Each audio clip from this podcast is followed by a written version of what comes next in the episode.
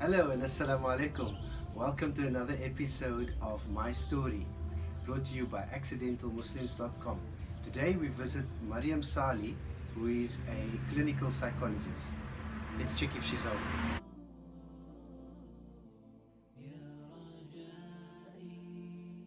Allah speaks about when you when you, when you don't know, you have to go to somebody who knows. And this is in this case, when you have depression or any other psychological illness, you can't go just to a sheikh or an imam because they're not going to know how to you know how to to, to, to, to assist you with that. They can be of support in other different They're ways. in the study of psychology. Exactly, and often, you know, when with psychological illnesses, there is much deeper things going on with the individual. So it's not always what you see on the surface. It's not just about those symptoms. It's about what's actually going on inside, what's going on in your mind, what's going on in your thoughts. So you would say depression a smile. Often it does. Often it does.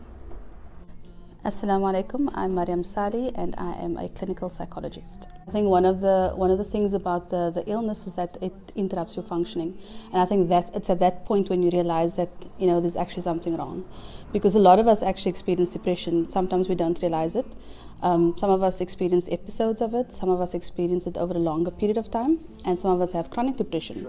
But when it actually becomes uh, when it becomes an illness as such, is that when it starts interrupting your functioning. So within your interpersonal life, within your social life, within your work life, in all of your domains, really, it, it interrupts your functioning, and that's when you know that hang on, you know, I, I, I need to do something about this.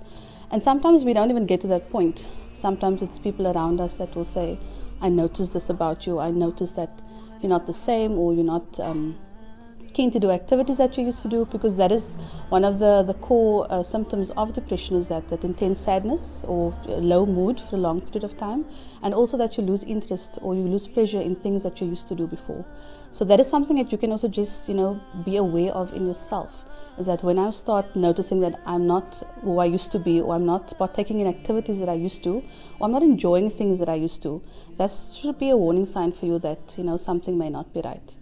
And you know, it's it's reflection is a large part of Islam for me. I feel like it's a large part of Islam because the Prophet reflected all the time. And only when you reflect on things can you really see that, you know, something's something's not right with me. We live in a society that is so fast paced that we don't have the time to and think and notice that something's not right. If you look at how things are going today, things that are, are, are, impacting the family system, you know, you, you have to do so much to just keep your kids safe, to keep your family safe, to keep them um, you know, in a, in a good balance kind of lifestyle, it's very difficult. So there's a lot of things that can affect how we respond to, you know, things that happen in our lives. And depression is something that it, it could be triggered by a specific event in your life or a situation. Um, but for people who suffer from chronic depression, anything can really set it off. It's usually triggered, you know, by a stressor, by a particular stressor. But it's, you know, it, it's something that can just happen also at any time. So, like I said, people experience episodes of depression. Some people will experience, uh, you know, more than one, and some actually have uh, chronic depression, which will we any, at any time they could go into into a depression. It could be. I mean, I, I don't, I don't like say yes, but I, they could. They could definitely be. The pressure I spoke about earlier. Also, if you look at social media, um, there's a lot of pressure to look a certain way, act a certain way, be a certain way, earn a certain way. You know, there's or have a certain kind of lifestyle. And when you fall short of that, um, you know, you are not you're not good enough, and that can that can affect your self-esteem. It can affect your feelings of worth. So there's there's a lot of pressure that our parents and our grandparents perhaps did not experience, you know, and and I think especially for our generation and, and, and our children's generation, the kind of things that they are exposed to and things that are expected from them, and the kind of pleasure that there is out there to have a certain lifestyle, it can definitely have an effect on how you you know how you are. With depression, um, there's no one single cause. There are risk factors. So there are several factors that could make you vulnerable or predispose you to actually, um, you know, uh, experiencing depression. Um, one of those is your um, chemical structures in your brain. So it could be, you know, biological. It could be that your structures in your brain or the chemicals responsible for managing your mood is not working right. Um, and that's where medication comes in. And then there's also genetics. So if you have someone in your family who's who has depression, or even in your immediate family who has depression, you could be at risk for also developing depression. Then there's also your personality style. and this is something that we develop across our childhood. So there are other factors that could influence what kind of personality you develop. So people who typically are pessimistic, who have low self-esteem, you know, who generally um, interpret things in a negative way, they could be more vulnerable to um, developing depression. And then also your environment. So the kind of environment that you're exposed to, violence, you know, neglect, poverty, um, you know all of those things can also impact whether you develop depression or not. So it's when you when someone presents with depression there's no one treatment. You have a treatment plan and it's very individual specific. So it would depend on how that depression is presented in that specific person and you would go according to that there are several symptoms you don't have to have every one of them to have depression so you have your, you know, your intense sadness, you have your low mood, you have your loss of interest or your loss of pleasure, you have your excessive tiredness, lack of concentration, maybe loss of appetite, maybe you're eating too much, picking up too much weight or losing weight. You have insomnia or hypersomnia. You have your feelings of worthlessness, your feelings of guilt, um, hopelessness, and then obviously suicidality as well. Either having thoughts about it or either actually having a plan to do something about it or attempts. So you don't have to have all of those symptoms to actually have depression. Hyperinsomnia. Hypersomnia is when you sleep too much. Oh, okay. So either So you're not sleeping, yes. So same with the weight. It's either you're eating too much or you're eating too little, picking up weight or not picking up weight, or losing weight. And then either you're not able to sleep or restless sleeping, or you're sleeping excessively, right? And obviously excessive tiredness is also one of the symptoms.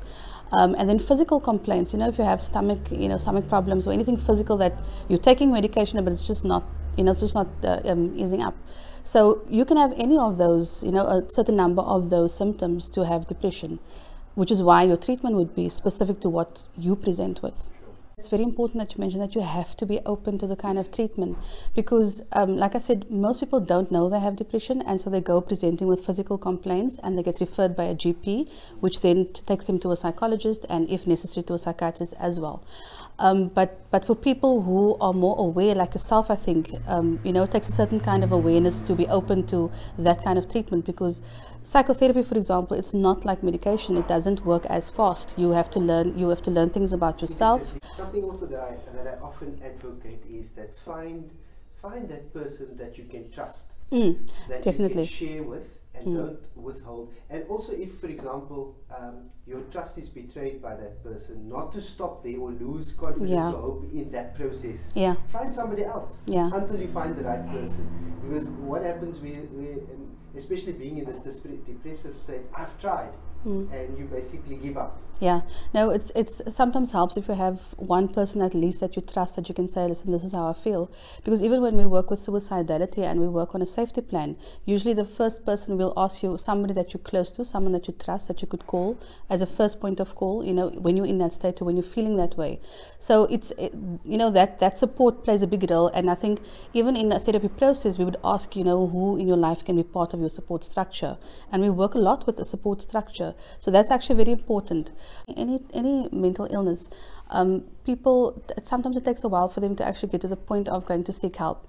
We we have what you call a pre-contemplation stage and and then a contemplation stage. You know until Well, you actually go and That's seek. why I'm actually speaking about going there. He said, yeah, I need it, no, but he never does. Exactly, Yeah. exactly. I- But and that's because I mean, even in my own circles, there's still a lot of stigma, and so I, because I'm now in the field, I can you know I can say you know, but that's not actually it, because people have this idea that when you say you're a psychologist that you treat malmense, and it's nothing like that. It's nothing like that. up when they sit with you because Exactly. think they're being analyzed. or- Oh yes, or you can read their mind. I get, I get it all. so it, it's really diff- difficult sometimes. But I think that um, with these kind of conversations, and and I think with the shift that I've been seeing, I've been, you know, especially on social media, you can see there is definitely a shift. People are talking more about it, and I'm I'm really grateful for that.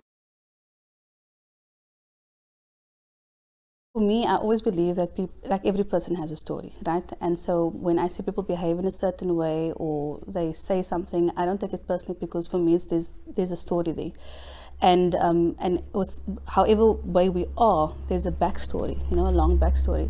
So I, I did my community service at Pollsmoor, and I I kind of enjoyed working with that population because they more than anything you see the actual backstory, and they've got such rich stories and very sad also. I you know it, it made me feel at times that I was living in a completely different world, seeing what they were exposed to, going through their from childhood, you know, right on, and what I was exposed to. So I felt that I was I actually lived a very sheltered life if I listened to their stories.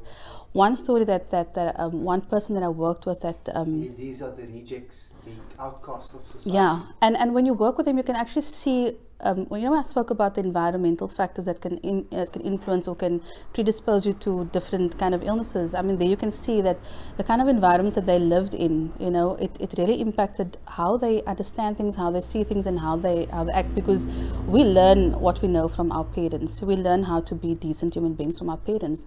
And so when the you legacy of apartheid is still very much alive. very much. And when you when you when you grow up in a in a in a environment where the family system is completely you know, shattered, you actually see that impact. And there you can see the impact of a, of a broken family system.